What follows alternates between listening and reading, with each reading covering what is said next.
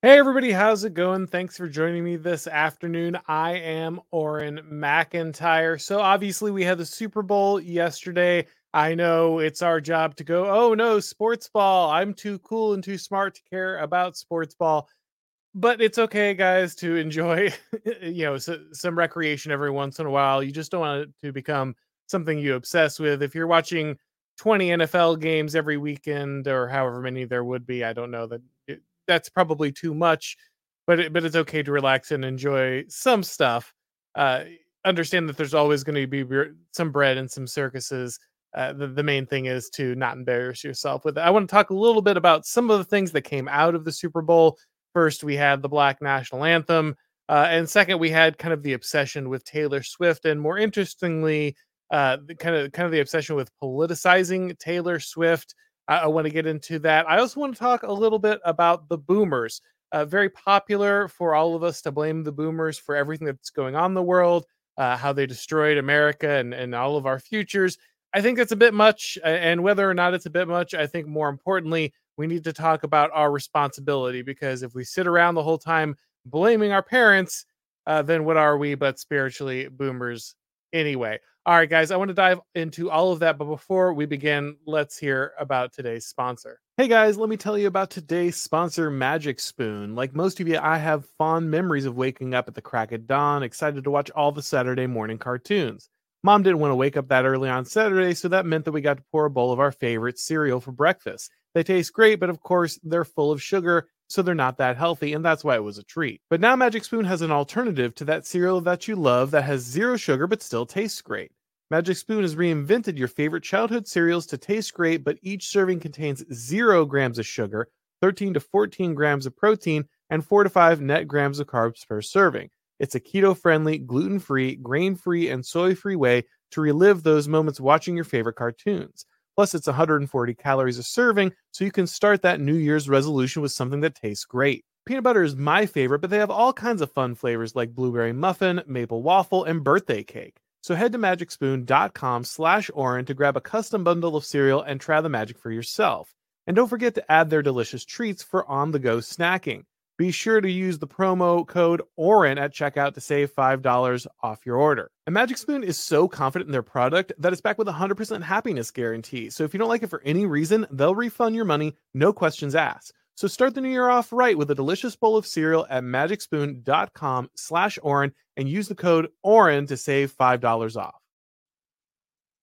All right, guys. So, like I said, I want to talk to you a little bit about the problem of blaming boomers for everything under the sun. Now, don't get me wrong, it's of course fun to blame uh, this particular generation for a lot of the things that are happening in our society uh, and, and, rightly so. There are some real gripes. There's some real issues. There are some real problems tied to the boomer question that I think do need to be answered. There is some accountability. That's probably the thing that frustrates people the most uh, from younger generations about the boomer generation is the lack of accountability, uh, the way that they hold themselves responsible for the situation that we find ourselves in. However, I do think it's very easy to overdo it. I think that it's very easy to throw everything onto the boomer generation to say all of our modern problems are involved here. It can all be traced back to these people. I hate to break it to people, but when the boomers are gone, all of your problems will not disappear. In fact, as I'm going to point out during this, I think that they're probably going to accelerate, which is not to excuse boomers from some of the mistakes they made. But again, also, this isn't like a total uh, thing for the whole generation. There are a lot of very good baby boomers out there. I myself am the child of baby boomers, and my parents are excellent people. They didn't do any of the things that people tend to uh, kind of attack boomers for. They took responsibility for my family. They made a focus on sacrificing for you know for me and and uh, my sibling and whatnot, and they they understood the importance of passing on their faith and these kind of things. This this was always something that was first and foremost in their minds. And so I, I, am just somebody who, you know, I maybe got lucky. Maybe I'm not the the average person when it comes to having parents who are like this in my generation, but I do think it's unfair sometimes to, to kind of blast everybody uh, under this umbrella. But we do have to talk about generalizations. Uh, you know, I'm not going to be that not, not all guy. Obviously, we do have to talk about generalizations if we're going to be able to understand certain phenomena. And so I want to get into some things that define boomers, why people get angry at them, why some of that might be justified, but some of it is probably overblown. And most importantly, what we can do to kind of break this cycle. Because if we focus again, I think, on just the mistakes of the generations before us, it's very easy to then offload our own responsibility for what comes next. And, and that would be the biggest mistake we could possibly make. So first I want to go ahead and outline the generational split here because this is the big question for a lot of people. Am I Gen X and I'm am I millennial millennial and am I a Gen Z? You know, how does all this work? For reference, the, the dates I'm working for uh, from here are 46 to 64 would make you a baby boomer. Uh, from 40 from 65 rather to 80 would make you Gen X and then from 81 to 97 would make you a millennial. Uh, then you have Gen Z. Uh, and a lot of people think of Gen Z as the young people, but that's not actually true. And the phrase "the young people" dates me already. Uh, but but a lot of people think of Gen Z as the youngest relevant generation, but that's not true. Many Gen Z people already have kids. They're they're already out of college and this kind of thing. They're already full adults living their lives. Uh, the, the up and coming generations, I, I, guess, are alpha is is what they're trying to call them now.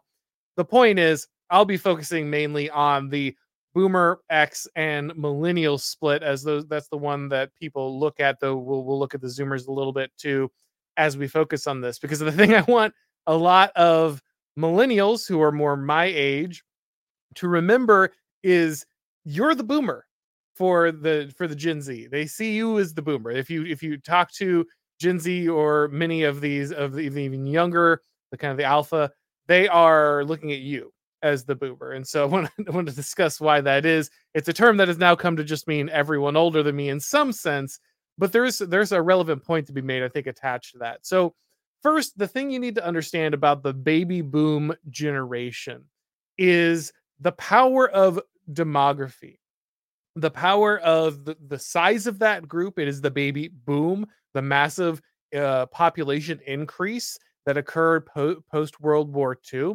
and really importantly you need to understand the way that they interact with the massification of society now society was already scaling up and i talk about this in many different places the managerial elite series is probably a good place if you want to understand the idea of the massification of society uh, post multiple industrial revo- uh, uh, revolutions and the way that bureaucratic organizations had scaled up our social uh, uh, uh, kind of structure.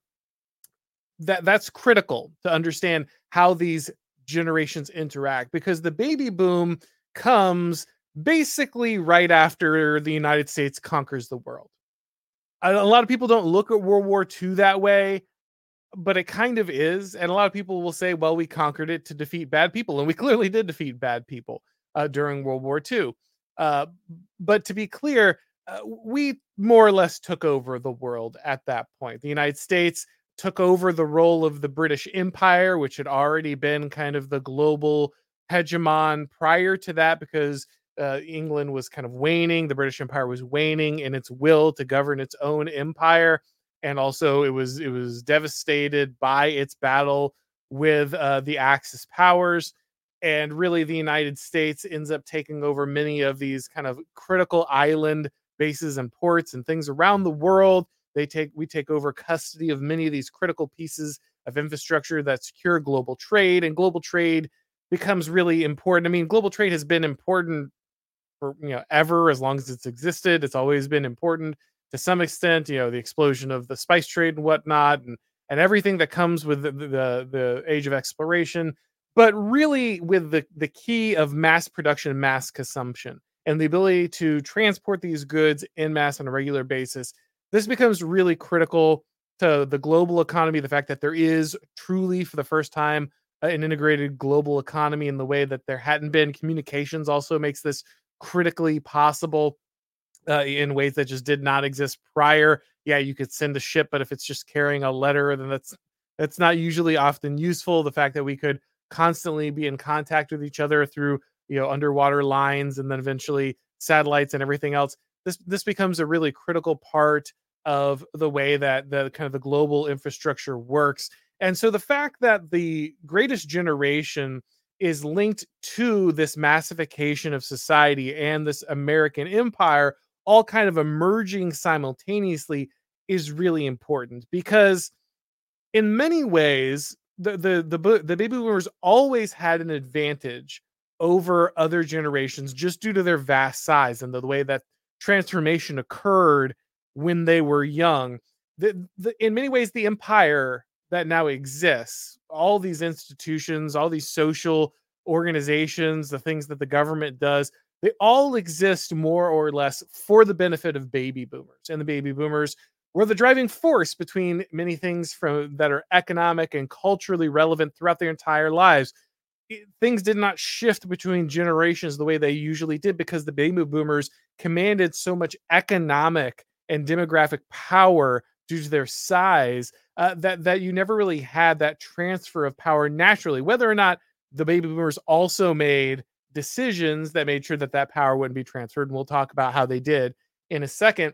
The key is that a lot of this stuff was built for them. As the baby and you know things that existed for young baby boomers then followed them up and then the next thing and the next thing more and more stuff was created eh, always specifically for the baby boom generation it didn't stay a kids thing it didn't you know move to a young adult thing and it, it just followed them throughout their life cycles. And so the story of the United States and, and its empire, in many ways, is the story of the baby boom generation. And while they often get the you know the rap for being self-centered and and the idea that they drove everything and created everything that was America and uh, they contributed everything that exists, in ways it's easy to understand how they feel that way because the, the because the culture was almost always made for them. It was always following their growth.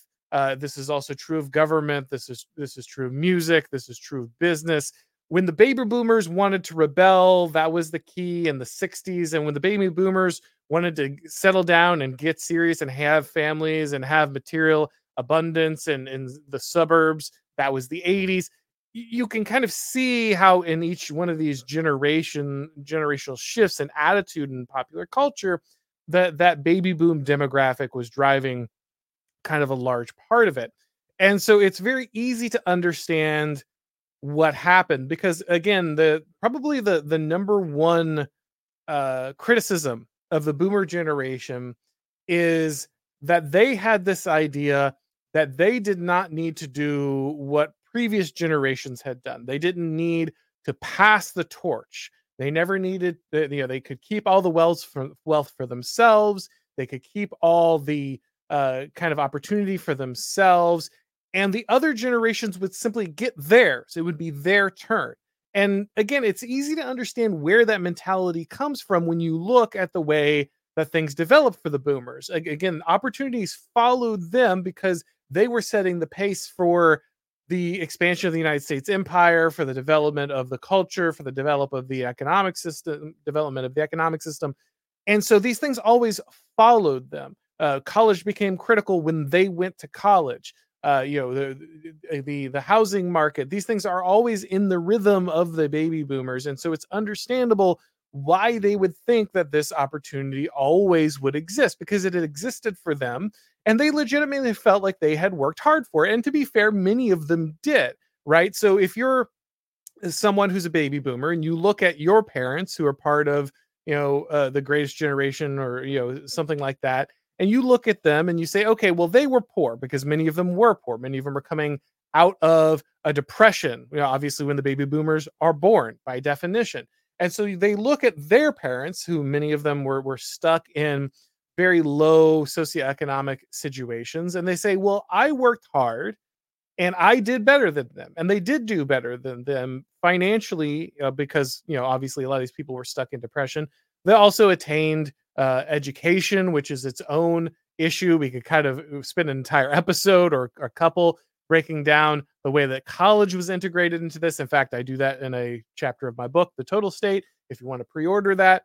Uh, but the, but you, you can understand how they could look at their journey through life and say, well, I improved. You know, I was given an opportunity. Yes, sure, because I'm an American, but everybody gets that opportunity. It's always the same and they didn't understand that this was not always the same that this was a very particular fruit of uh, generational investment and also being born in the right time, a, a, a time in which America was exploding in opportunity in a way that maybe had not existed before. And the fact that we mortgaged that opportunity into the future would have effects on the on the subsequent generations. That's also something that boomers often don't realize, something that they're often chided for for not understanding.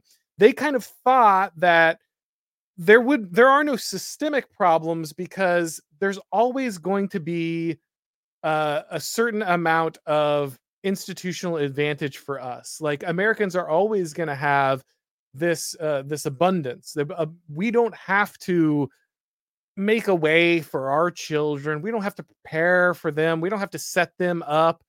Uh, th- they can all kind of pull themselves up by their bootstraps, just like we did, because our parents were poor and we went through this, you know, kind of ritual and, and a cycle of growth. And then we you know uh, went crazy during the 60s and then we settled down and had families and you know that everything got better for us. And you, you'll go through that cycle too right? This is just the natural cycle of adolescence.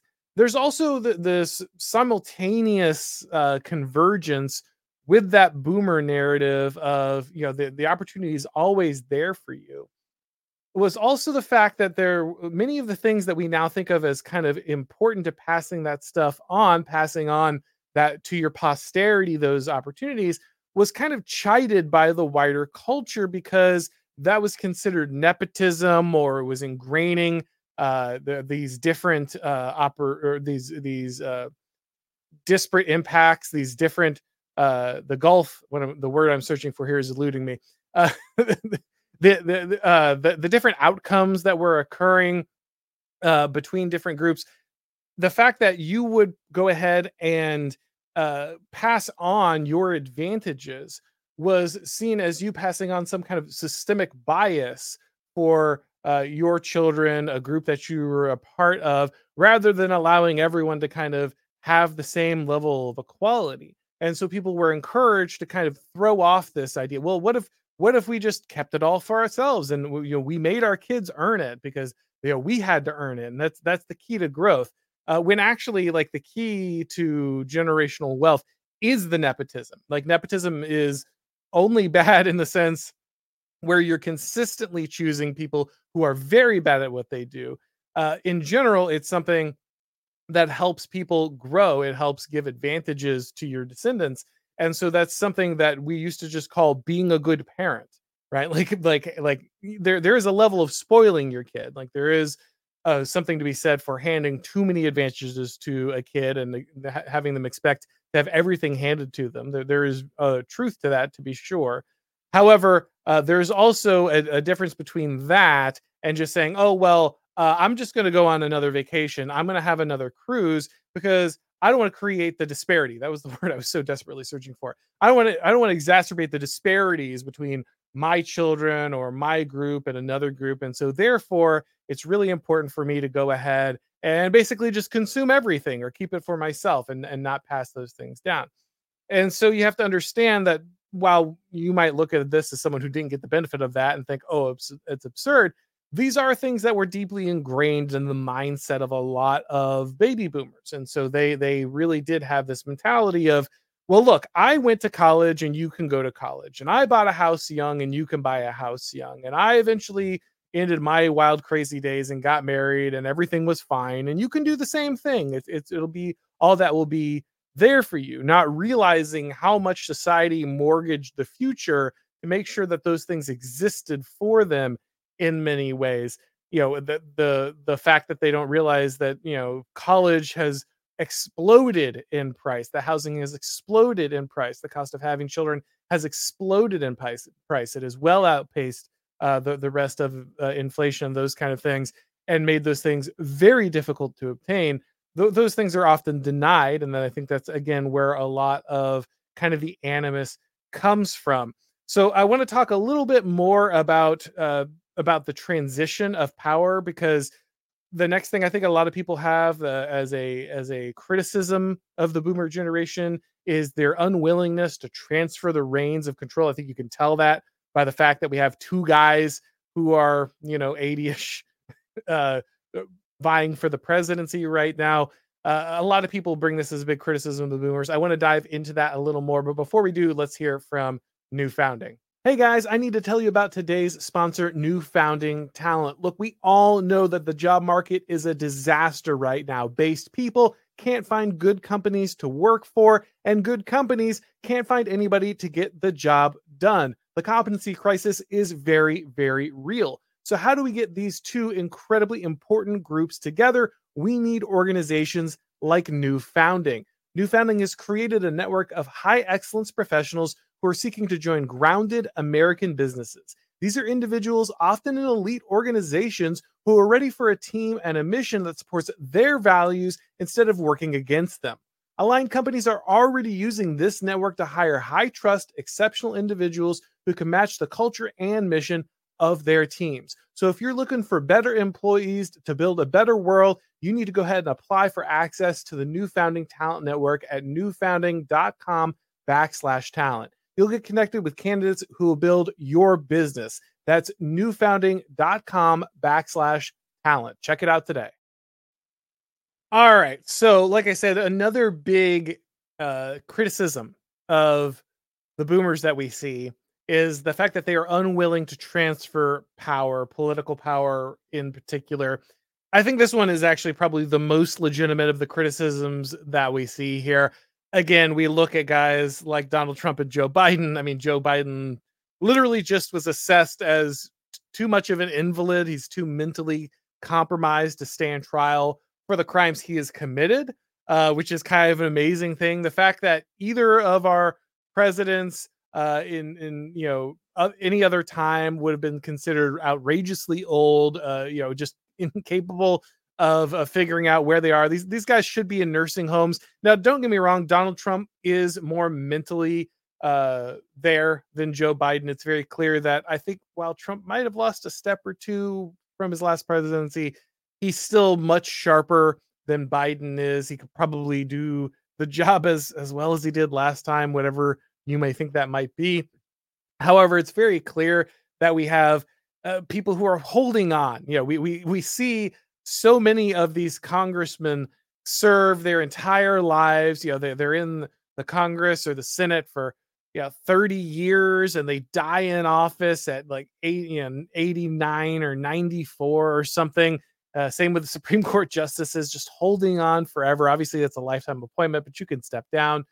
Uh, th- these people are holding on to power desperately. And in some ways, that's because uh, they, they just can't understand what it would be to have younger generations be involved. They can't put up the spurs. They can't say, okay, I did my time. I had the influence that I had, and it's time to transition over to another generation. And this is where a lot of the Gen X mentality is. Now, I personally am a, a old millennial, so I I am just over the line into being a millennial. So in many ways, I feel closer to Gen X. I feel much closer to someone who say was born in 1979 than someone who was born in you know 1996. And so and I imagine that's true of all people who are close to the bumper of any given generation. I'm, I'm an older millennial. I'm closer to Gen X than I am uh, to to most other millennials. However, you you can see the way that this is reflected in most Gen Xers. They usually have kind of an abandonment themselves as responsibility, not because they probably wouldn't have picked up responsibility when they were younger if they could have, but it was very clear that their parents were never going to pass on the family business, that the politicians were never going to get out of office, that you know the guy in the C-suite was never going to pass things on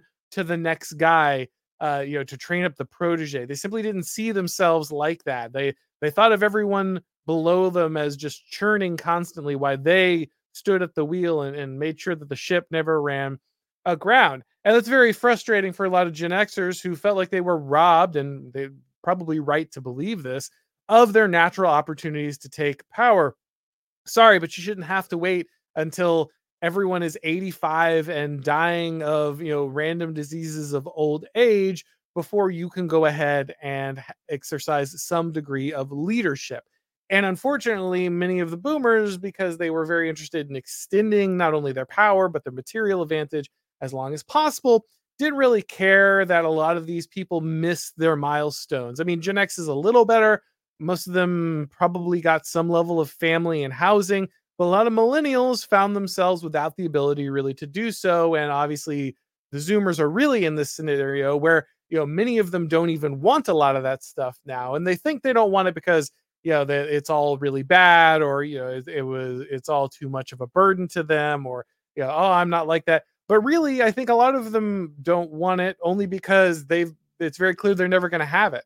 It's very clear that they're never going to have the the you know the big job they're never going to have the family they're never going to never going to have the house and it's just easier to tell yourself oh well it's because i chose not to have it i'm really being free to this stuff than it is to say oh well actually i missed out of this because my family robbed me of this because my community robbed me of this because the ethos that would have encouraged this generational passing of the torch is gone.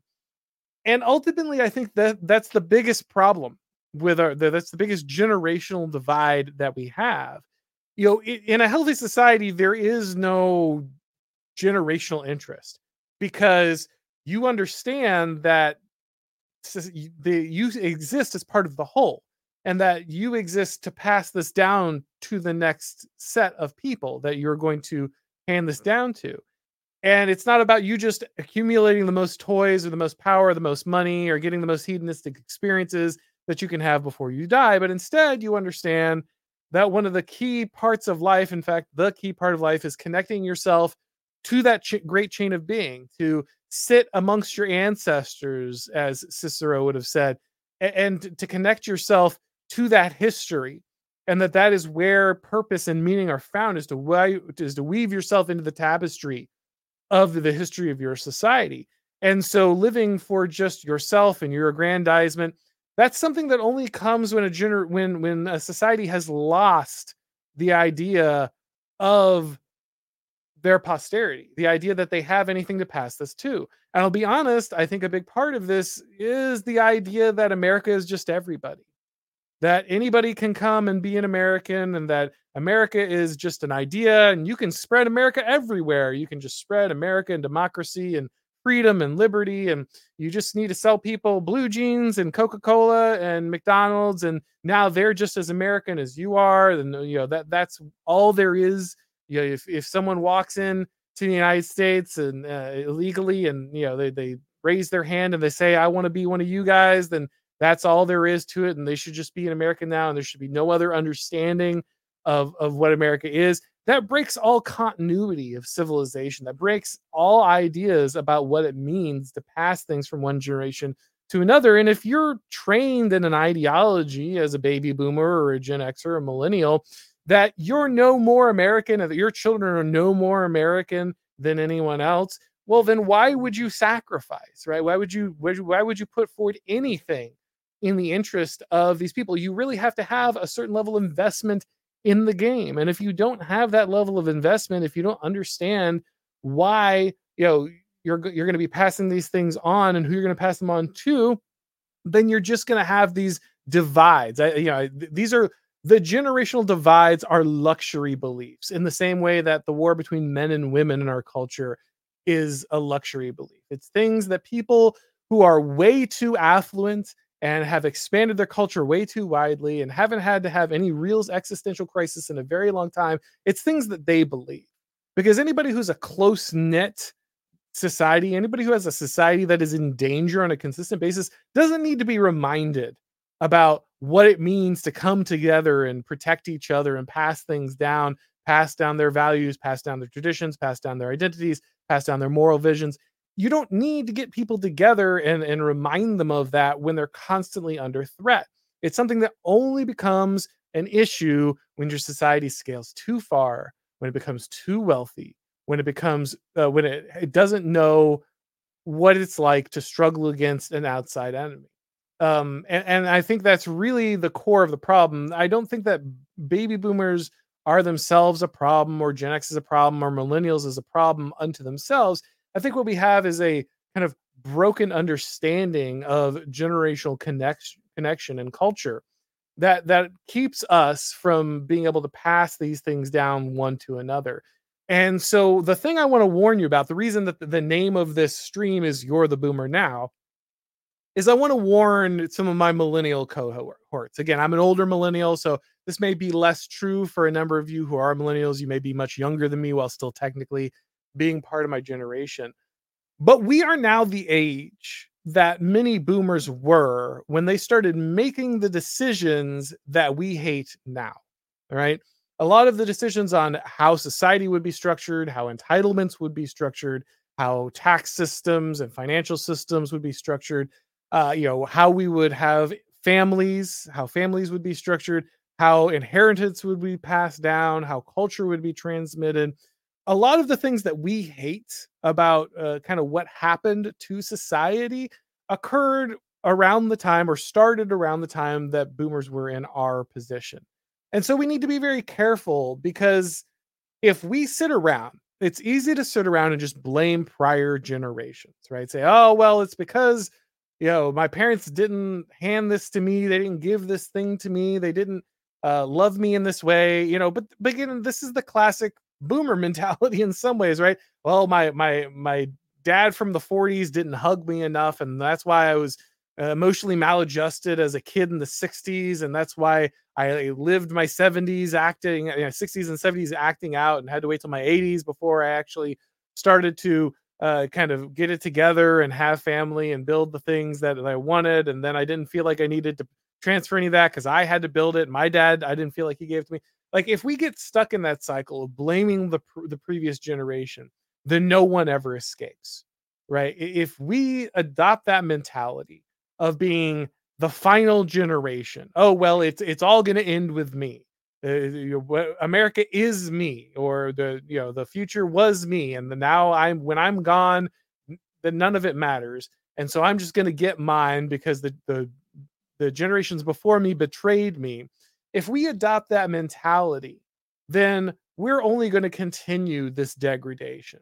Now, obviously, that doesn't steal any of the truth out of criticisms that are leveled at many in the boomer generation or Gen X or millennials. But again, if you talk to a Gen Z kid, or you, or even you know a, a few of the old, you know, the oldest uh, Alpha generation kids, they look at you the same way because they say you don't understand how good you have it, and that sounds insane. And this, so this is what happens when you're on the back end of kind of the the apex of an empire. So the boomers existed when you when the United States conquered the world and created unimaginable material wealth and created insane things like you know super long life expectancy and and um, you know vacation homes and a million vacations and and and taking all the cruises and everything like all these things that did not exist before any generation they had the most opulent wealth and yes they they expected that and much of the kind of venom that is directed towards the boomers is because they they thought that was just the normal and they were fine to burn and kind of every piece of social fabric to make that happen. However, let's be really honest. This is painful for a lot of people, but let's be really honest for a second for the Gen Xers and the millennials out there. Most of our anger towards the baby boom generation is not really that they did that, it's that we don't get to do it. Right? That that's the real problem for a lot of us is we don't get to live that life. We don't get to have the insane abundance. We don't get to live with the reckless excess and then, you know, pull all together and still have, you know, a great family and still be able to afford just everything we ever wanted and retire and live, you know, till till we're 107 with, you know, with a constant attendant care. Like a lot of the directed anger is jealousy and understandable, right? You watch these people who were born on second base in many cases, feeling like they hit a home run, uh, and you say, "Wow, I wish I would just be able to get a single," you know. And it, it, it's very difficult for a lot of people to watch that. However, that's not going to change anything. It's not going to get any better.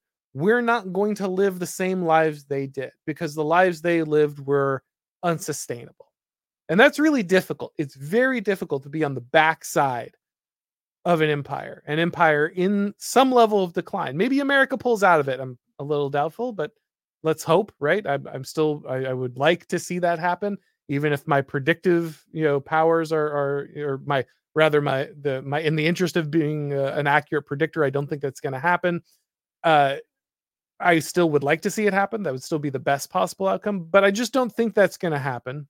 However we're probably not going to live that lifestyle right? Because it was just unsustainable and and kind of the boomer generation had to do a lot of rearranging and stealing from the future to make it even accessible to them at the time it happened and now we're going to pay the piper and it sucks to be the people who pay the piper. That that's never where anybody wants to be.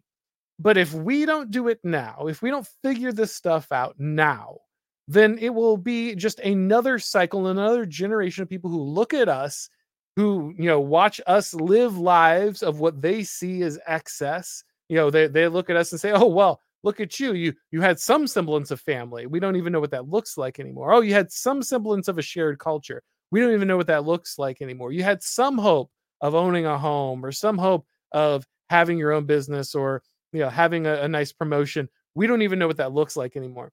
They're going to look at us and say oh you know these these people were spoiled rotten and they didn't even know it and all they did was blame it on their on their parents. So we need to avoid being the boomers and the way to do that is to build. We have to invest in our families. We have to invest in our churches. We have to invest in our communities and there's going to be a lot of people to say there's nothing to save it's all gone it's all you know it's all done it's a waste of time you know you can't do it throw those people behind you you know ignore them because they'll never solve anything. Okay. If your plan is to go out and get yours and live your life only for your benefit and not care about others because that's what your parents did, or you think that's the only game in town and there's no reason investing with those people, fine. I mean, there's nothing I'm going to do to, talk you out of that if that's really truly your mindset. But I think for most people, that's not actually what they want. They were just told that was the only option available. And so if we're going to change things, we have to look because we're in that position now. You're the boomer now, and you've got to make the decision. Am I going to make the same mistakes that were made by this generation? Am I going to sit around blaming them for everything that goes wrong, even if it's legitimate, even if the points are true, even if it would sure be nice if there was a certain level of ownership and admission that things aren't the way that they see it, that maybe the idea that that everybody is just going to be able to pull themselves up from their bootstraps just like they did because they you know they they didn't have any special opportunity but we're just really hard workers yeah it would be nice if there was an admission of the truth of that i understand that i understand that frustration but if we sit here and we blame them for uh forever on that then we're the problem because at some point we have to be the generation that takes ownership that, that takes investment and creates the future for people to benefit from there was a lot of borrowing against our futures. And that's super frustrating. But if we don't make investments into the futures of the next generation, it'll be done. The the you know the the quote from G.K. Chesterton was you know uh, Rome wasn't uh, people, men didn't love Rome because it was great. Uh, Rome was great because men loved her. And the question is, are we going to be the people who love our communities, our country, our families, our churches, our traditions, enough to make them great. There is a way to make them great again, but, the, but making them great again around, or rather demands that we take ownership. And that while there are real and true grievances with previous generations, all we can do at this point is learn from them because those mistakes are already made. And they won't be here. let's let's be honest. You know, the, the baby boomers will be gone in not not too distant future. And we will have to lead. We will have to pick up that mantle. Gen X has been waiting a long time. Will they pick it up? Will it fall to millennials instead? Answer is probably both. But we have to be ready. And that means making those investments now. Because if we sit in the positions that the boomers sat in and we make the same choices that they did, we'll get exactly the same outcome. And then we really have no place to complain. All right, guys, I want to get into a little bit of the cultural stuff with the Super Bowl and everything. But before I do, let's hear about Ridge Runner. Hey guys, I need to tell you about today's sponsor, Ridge Runner. Clown World is getting more and more crazy, and you're looking for a saner way of life. And Ridge Runner Land in Appalachia is ready for you. There's no better time than today to move your family out of a blue state or city where crime, cost of living, and hostility towards morals, belief in God, and America is growing more and more unhinged each day. Ridge Runner picks pristine land in rural Appalachia with top notch beauty, value, and location. Move to a Ridge Runner community and be surrounded by patriotic, ambitious Americans that have chosen to live in a setting where their children can run free, doors don't need to be locked, and natural beauty is abundant. If you have that pioneering spirit and you're ready to join Appalachia's rising future as you build yours, schedule a call today to learn more about Ridge Runner properties. Whether you work from home, hunt, fish, homestead, are looking to run livestock, or just to be in a community where your way of life is prized, Home Runner is ready to help you find the ideal property. With small acre lots starting at 35,000 all the way up to large 100-acre holler farms well priced at under 400,000, Ridge Runner has options for anyone seeking a life piloted on the old ways in the bosom of America's traditional heartland. Visit www.ridgerunnerusa.com today. That's ridgerunnerusa.com. All right, guys. So I wanted to touch on the Super Bowl real quick. Nothing too big here. I find it a little exhausting to go into these things too long, but I think there are two things worth talking about very quickly. Uh, first, uh, j- just this is a just a general statement. I know it's really popular to scream about sports ball and uh, you know people. I'm too good. I don't care. It doesn't matter to me. That's fine. You don't have to like this stuff if you genuinely don't like it. Uh, I get that. I came from a sports household and I did play some sports, though not that much. I really got more into uh, things like jujitsu and judo uh, later on, but but I didn't play a lot of team sports, but I played some. I always followed them though because it was something my dad was very into. And you know, I just want to say real quick, it's it's okay that there's always going to be something like this. There, there, again, it's better that you spend your time working on your family. It's better that you spend your time on your community if you're spending all of your time watching NFL games, that's a problem. Uh, if you spend a, a, large amount of your time playing fantasy football and, and, obsessing about this stuff, all you listen to is sports radio, all you do is follow this stuff. Okay, yeah, that is a real issue, and that, that it's worthy to tell people that that that should not be how they spend their time. However, there's always some level of this. There's always a Colosseum, you know, in Rome. There's always the Hippodrome uh, for the Byzantines and and the and the chariot races there's always going to be some kind of collective uh, thing that happens once you get to a certain level of civilization. Uh, again, maybe that's maybe that's just decadence. You could say that it's always engaging in the decadence of the empire. Fair enough, I guess. But I, I just say I'm just going to say there's a value to if you don't want to watch it, don't. But there there is a there's an exhaustive element where it's just like constantly counter signaling this it, it's just kind of it's again it doesn't help you. It, it just kind of gives people an aversion to the cultural message that you're trying to talk about. So two things during the super bowl uh first it was it was an entertaining super bowl. It was actually a really good game. If you like football uh, i haven't watched football actually in quite a few years. I just had a lot else going on. I used to watch you know uh, tampa bay buccaneers. That was my team. Uh, I used to watch most of their games throughout the season. I didn't really watch any other games. Uh, this year i kind of finally got back and watched a, a handful of games uh, throughout the, the season. But I usually watch the Super Bowl at the end either way, just again, because it's kind of a wide scale cultural event either way. And uh, this year, they played the Black National Anthem. A lot of people yelling about the Black National Anthem. Uh, rightly so. This is stupid. Uh, this shouldn't exist. Obviously, if you're a nation with two anthems, then you're not a nation. You're the whole point of the anthem is to unite your people. If you've carved out a uh, special and specific national anthem for another group of people, then it's very clear you're not a unified people anymore.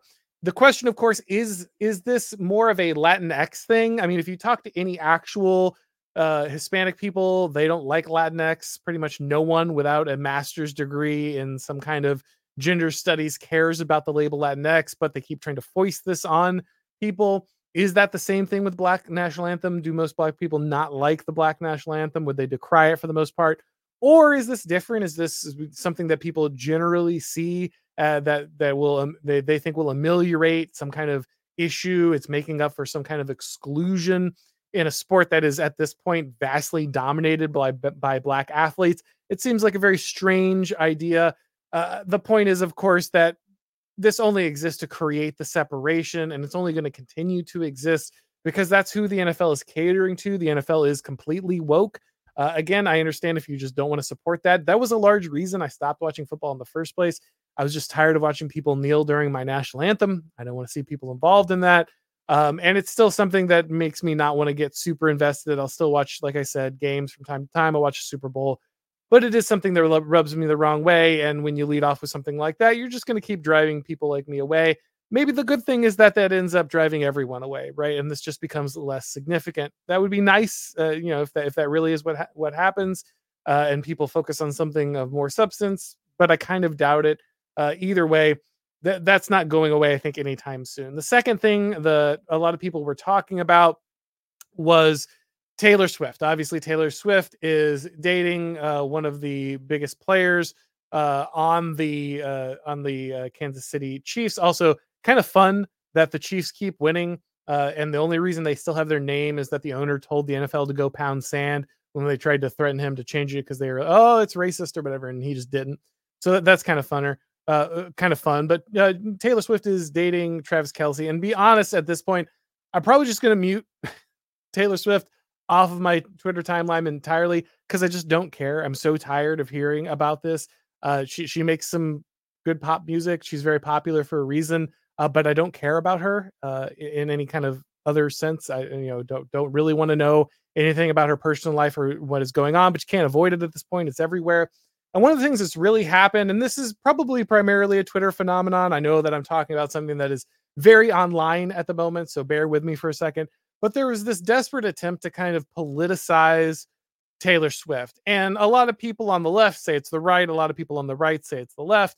Uh, I think it's very clear that the left is trying to do that. I mean, Taylor Swift has political opinions. She's expressed some of them, but she has the same level of political opinion that pretty much every famous person does, right? Which is just like, okay, who cares? Just move on.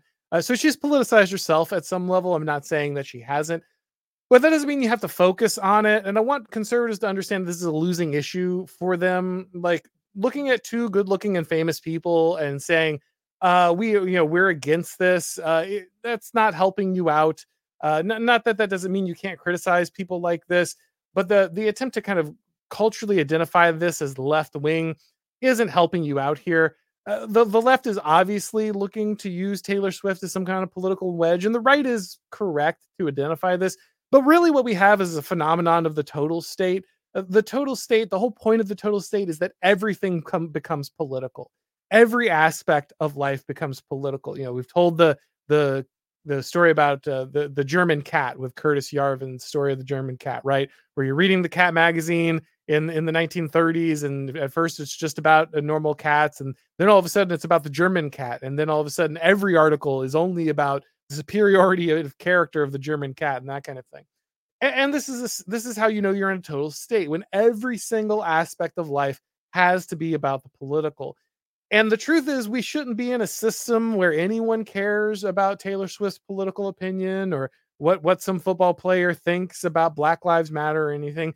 But the fact is that every single person feels compelled constantly to share their opinion. You really shouldn't be surprised when popular, famous people have popular uh, uh, political opinions, acceptable political opinions. It's exactly what you should expect, in fact. And you can get angry at those people and you can criticize those people, and you'll be right to do so because they're stupid. But that doesn't really help you with the problem. The problem isn't that famous people have safe political opinions. Like, of course they do. And if you think they didn't, you just need to look at where power is pointing. All the people who you think were rebellious in the 60s or 70s or whatever with their outrageous political opinions, they were always and only ever pointing to the emergent powers inside the US they were they felt safe with those opinions because those opinions were already confirming what would become the new consensus in the United States. It's not that the famous people used to have radical opinions and now they're all group thinkers. They were always all group thinkers and they were just the tip of the spear of subversion back then. And now they're the people slamming the door at the end of the transformation process. That's the only thing that's happened is the position of the celebrities and the role they play in the process not the process themselves uh, itself. Okay. And so, yeah, you're sorry, but your, you know, pop singers and your football stars, they were never independent thinkers and they were never really voicing their own deep thoughts on the on the events of the day. And screaming about them uh, you know that's fine shut up and sing right? But what has that done for us really at the end of the day? How has that actually changed anything? If anything these people are already grading enough themselves the more that celebrities go on and on about this garbage the less cool they become, the less interesting they become, the more they become, uh, you know, the the after school special 1980s version of celebrity rather than anything that actually wants to set trends. And so I guess what I'm saying is you can be angry at Taylor Swift if you want, or you can talk about, you know, the politicization of either side if you want, that's fine. But what I want to say is really that this is just a function of the total state. The truth is that as long as democracy is the driving force of political legitimization inside the United States, this will be what th- this is what's going to happen. Because let's be honest, people care more about what Taylor Swift thinks about politics than the fact that Joe Biden is too senile to actually run the country. Taylor Swift tells them to care about Joe Biden and vote for Joe Biden. They won't care whether he is brain dead. They'll just do it because she said so, right? And you could say that's well, a problem with Taylor Swift, and yeah, at some individual level it is. But what really is is a problem with our whole system. It's an indictment of our whole system. And you're not going to get individual starlets or pop singers or football players to change a fact that they're just going to acquiesce to power. That's just not going to happen.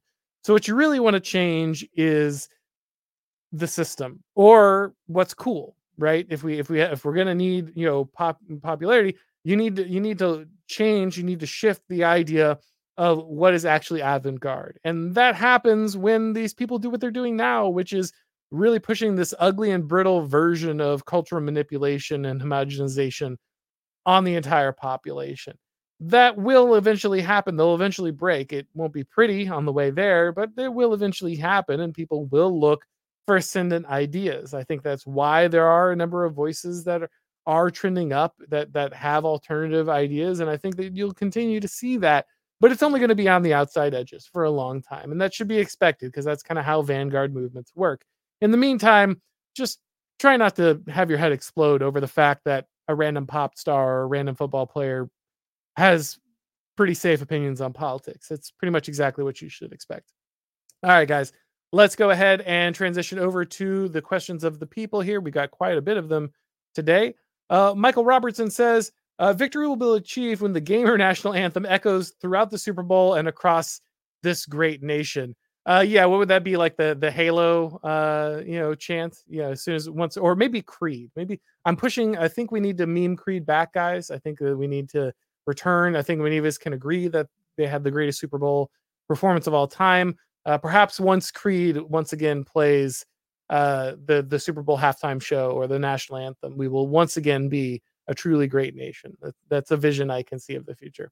Creeper Weirdo says, "But Auron, I'm not a boomer. I've taken the red pill. I'm one of the kids who read. I can blame them forever for my problems. My life is way harder." Yeah, good reference by the way to Dave the Distributist's Dave the Distributist's uh, latest stream on the kid the kid that who read. Uh, very good uh, stream by him explaining kind of the idea of this countercultural movement. Uh, it is important, as you point out, Creeper Weirdo, to at some point uh, take ownership over uh, kind of who we are and where we're going. Um, and that doesn't mean we're wrong to criticize the system. It doesn't mean we should stop criticizing the system and trying to get people to hold themselves accountable. But you know, you can sit there until you're red in the face and change nothing. So probably best to also think about how you can make the world a better place, or more importantly, forget the world, your community, uh, something far more local and far more important and far more likely for you to change. Uh, Trevor 50 Daniel says, You think you hate the boomers enough, but you don't. It's a mindset that encompasses the generations of current world for your own game, uh, Gen X, millennial, whatever. You're a boomer if you don't care. Fair enough. Again, if you want to exchange, if you want to expand that definition to really just be a mindset, you can do that and you'll be right that that exists uh, on many levels. I would say honestly that just means that pretty much everyone is a boomer like everyone is a spiritual boomer. Almost no one cares. Like if you look at gen x and you look at millennials almost none of them care. And again some of them have every reason not to. Every you know they have every reason to be spurned. They have every reason to feel like they were cheated. They have every reason to say to themselves well i i didn't get mine and i'm never going to get mine and i everything that i had was mortgaged and stolen uh, and so I just can't get there, and so I might as well just get my own. And okay, you can take that. There's nothing that's going to stop you. It's very popular mentality, and it will continue to be. However, if you don't make that shift, then your kids will have, or if you even have kids, you know, they'll have the same uh, mindset. The generational mindset will continue, and nothing will get better. And that's really the point I was trying to make. Is just at some point we have to be the generation that takes ownership and makes the change. Because if we don't do it, it just doesn't happen. Uh, Perspicacious Heretic says, Does the greatest generation have any blame in this? It seems like a lot of moral decay from their boomer children was just allowed unabated. And yes, of course, right? Like that's a good point and one that many people have made is, uh, you know, this generation didn't come from nowhere. Uh, just as many people pointed out, the Gen X or the millennials didn't come from nowhere. So if you have a problem with those, you should probably look to previous generations. And of course, you're right that the greatest generation does have a certain uh, level of ownership that they have to take over the route that their children uh, kind of traced. And again, I think a lot of that comes from not knowing how to deal with the massification and affluence of society post baby boom. They just didn't know what to restrict. We didn't know what a lot of this stuff would do to people. We didn't know uh, how much of a civilizational asset it would be. And you can, you know, we and yeah, so we can just blame it all on ignorance, and maybe they maybe they're not uh, liable because of the kind of the the ignorance that they had. However, uh, they certainly have to have some level of blame, right? Because they those kids did not arrive at this understanding without it. Uh, and maybe they should have instilled more thoroughly into their own children that there's a generational duty uh, to each other uh, that had to be passed down. And if you don't do it, uh, serious portions of your society will start coming apart. Creeper Weirdo, again, thank you very much, sir. Okay, honest question Do millennials even want power? It's so much easier to blame the boomers and make no effort. Zoomers can do great things, but they're too depressed. Irony is al- is always way easier. Yeah, I agree with you that that is a real issue, right? There's um something that blows people away repeatedly, but isn't too shocking to me, mainly because I was a teacher, so I had to regularly interface. That that's kind of one advantage I've had is I've, I've I've had to regularly interface with multiple generations of people when they're younger and older. I I taught when I first came out of college. I was teaching up until just a few years ago. I took some breaks in between to do journalism and politics and things, but I have taught multiple generations of students. And so I've seen this effect over the years. And it really is true. A lot of people get surprised that the fact that, uh, that uh, for instance, Zoomers or Gen Alpha kids were not interested in getting their driver's license. And that kind of blows people's minds because they're like, of course I want independence. Of course I of course I want control. That was the thing I wanted the most when I was a kid and it didn't really exist with younger millennials and then or sorry uh, younger uh, uh, zoomers and uh, kind of the current generation coming up.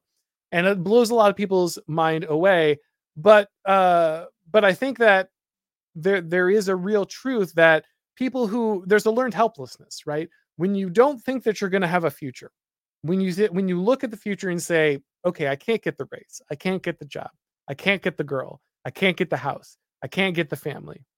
When you look at that, then at some point you just say, okay, well, I don't want to be any part of the system. And again, like it's just easier to dive into the hedonism. It's easier to to heap on the irony. There's a very real reason that you can sell people this kind of Netflix, uh, you know, Grubhub, uh, you know, uh, uh virtual reality type uh, existence because the real world they've always looked at just never had an opportunity for them. And the answer is going to be really uh, most millennials won't want power, and most Zoomers won't either. But the ones who will take action, the ones who do take action and accountability, will be the ones that lead. Because again, the boomers won't be here forever, guys. They just won't. And and many Gen Xers felt like they were already passed over and their time has already come and gone. And so, you know, there will be a real moment of transition. Uh, and the people who are willing to to kind of step up uh, will be the ones who shape the future. Uh, Creeper Weirdo here I read that in a green text. Okay, thank you. Uh, Tiny Rick says the number one thing millennials can do is reestablish IRL organization and Zoomers who want to be a part of it. If nothing else, we have each other. That's exactly right. That's exactly the mentality that you should have. One thing you need to remember, guys, is that the institutions around you are failing. Sorry, I know that's a black pill, but there's a white pill wrapped inside that black pill. The institutions inside you are failing. As much as you might feel, oh, the boomers, oh, the boomers, once the boomers and you know and some of the older gen x people phase out of what is left of the workplace and, and other social organizations we're in serious trouble. What's left of social fabric those those churches that are still standing those civic organizations that are still standing those kind of uh, cultural institutions that are still standing the families the intergenerational families are held together by the boomers they're the only ones left that care not because maybe they did their best to cultivate it when they were young, but they're the only ones that remember what it was like to even have that stuff. They're the ones who are, you know, retired and putting their time in. They're the ones volunteering at the Rotary Club and the Kiwanis. They're the ones who are making your church's food pantry run and that kind of stuff. They're the ones who still remember how to repair all those critical systems that we need. And they're going to be gone at some point. Okay. And so that means that we're going to need people to take up that slack, which means you can be these people. You can reestablish those IRL connections. Think of all the fraternal orders that are dying right now. Think of the moose lodges that are dying right now. Think of all of the Rotary clubs, all of the Kiwanuses, all the places that used to be the pillars of the community that held things up. Think of all of those things that are going to go away when the boomers are gone. Okay. You can step into those roles now. They're desperate. They're looking for young people to pick up those clubs and run with them. You can be those people. You can do this. You can take the action. But I think Tiny Rick's exactly right that you have to reinvest in this. Uh, Matt Grenier says, "Did you see uh, uh, Bukele's victory speech last week? Uh, I showed it to my whole family now, and they love the president of El Salvador. You see him as a white pill, or mostly irrelevant to us in the U.S. Yeah, that is for those who didn't know, it was a very powerful speech. He was reelected by like a massive landslide, understandably so. He has transformed El Salvador from the most dangerous country in the world to one of the safest in the Western Hemisphere. Uh, El Salvador is frankly safer than large parts of America. And uh, I, I, I, so here's the thing I'm always careful about praising foreign leaders who I don't know well enough. I've learned about Bukele. Uh, uh, John Slaughter, I believe, uh, was the guy who actually just did a great piece on his Substack. Uh, to, so shout out to him if you want to look at some of uh, Bukele. I think also uh, uh, over at uh, maybe it was I am 1776. Ben Braddock also did a piece on him recently, so you can learn some more about him. But as somebody who who is only know, I only know what's in those pieces. I really don't know enough. I try not to give unqualified uh, support to people because you know who knows they turn on something, something terrible happens. Now you've you've been cheering on some some crazy thing. But as far as I can tell, it looks like this is a guy who has transformed El Salvador, done so for the better. I think it is a white pill because it shows people that the, the decline we're in is a choice. If El Salvador can clean up its streets, America can do the same if it has the political will. But it needs to have the political will. If you look at Bukele, the speech he gave specifically was people told us that our population had to die. Our people had to die, had to be murdered by these massive narcotics gangs for human rights. That was the argument. We can't we can't lock up the gangs because of human rights. And he said, whatever go pound sand, I'm going to value my people first. I don't care about your international community. I don't care about your reputation. I don't care about your human rights ratings. I'm going to save the lives of my people. And he did. And now it's a better place to live. And that's a white pill. Now, the, the bad part is that um, most of that pressure comes from America and its satellites, and that we're the main reason that people don't make the choice to do this. And so it makes it hard to do it in the United States. However, the more I, think again, the more we see from red state governors driving this kind of stuff, the better. I don't think we're going to see a nationwide transformation anytime soon. I mean, let's hope, man. Let's hope that Donald Trump just comes in and he really does come in day one dictator, changes everything, you know, fixes everything. That would be great, right? That that that that, that one day uh, where he comes in and fixes everything like he you know he said he would. That would be great, right? But I'm I'm kind of I'm kind of doubtful, right? Instead, I think what you're probably going to get is a lot more hamstring of the agenda from a lot more of this bureaucracy. Hopefully, they've learned some less lessons. The you know 2025 team has some ideas about how to clean out the bureaucracy, but it's probably going to take them a lot longer than it did Bukele. That said, I really do hope that that is a wide scale change for the United States, but I think it's more likely to be something that occurs on the individual state le- level where you're more likely to win those victories. Again, I think guys like Ron DeSantis and Greg Abbott are great examples, but they themselves need to go further, and other governors then need to follow the example. I am excited that Ron DeSantis is back doing what he does best, which is being an incredible governor of the state. I live in Florida. I hope he triples down on what he was doing before when it comes to bettering the state, and I hope that he drives other people to do exactly that. Uh, Creeper Weirdo said, I hear that they put the woke away at the game. Is that true? Yes. Um, again, I, I think that I am going to ultimately win uh, my bet against Academic Agent. I don't think the woke is being put away. I think the Black National Anthem is just one of many examples why this is here to stay and will continue to be forced on people on a regular basis.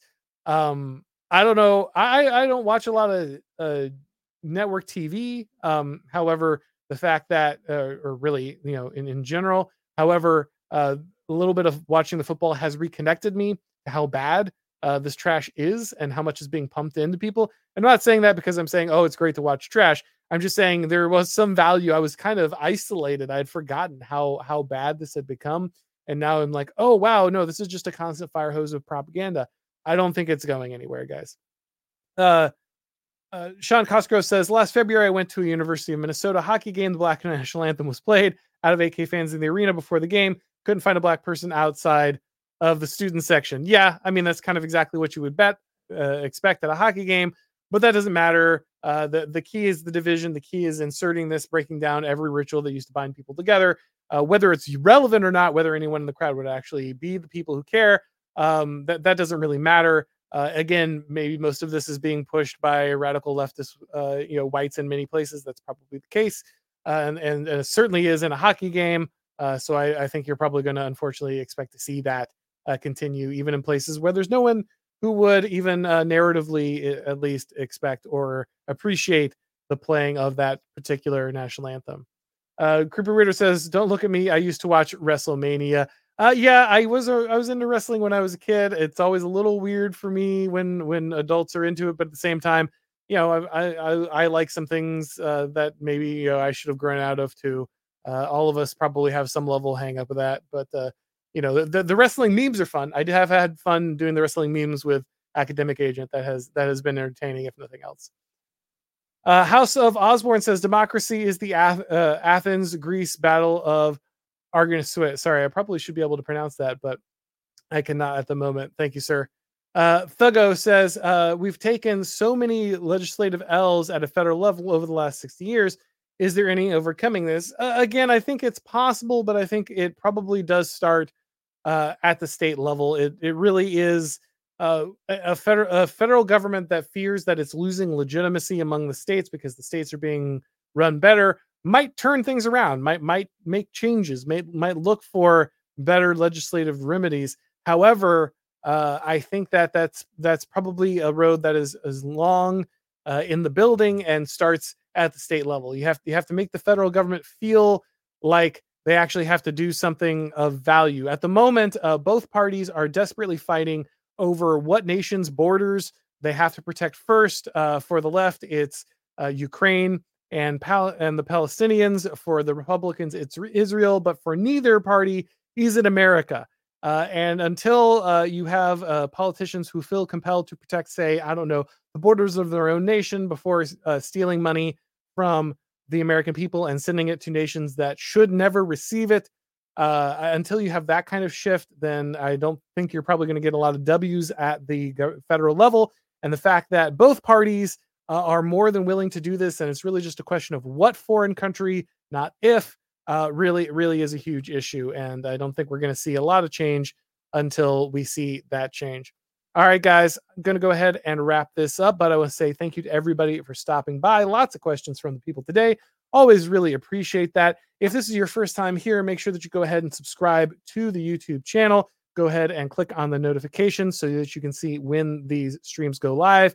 I've definitely noticed a lot of a lot more people able to make it for the live streams, probably because more people are turning on those notifications and actually seeing when these things happen. Also, of course, if you'd like to go ahead and listen to these broadcasts as podcasts, you can go ahead and subscribe to Auron MacIntyre Show on your favorite podcast platform. When you do, a rating or review really helps out with the algorithm. I'm going to have Johann Kurtz on here soon, guys. His new article is over on my Substack. You should definitely go check it out. It's a great piece. I hope to have him talking about it later in this week. But it was great to see you. And as always, I will talk to you next time.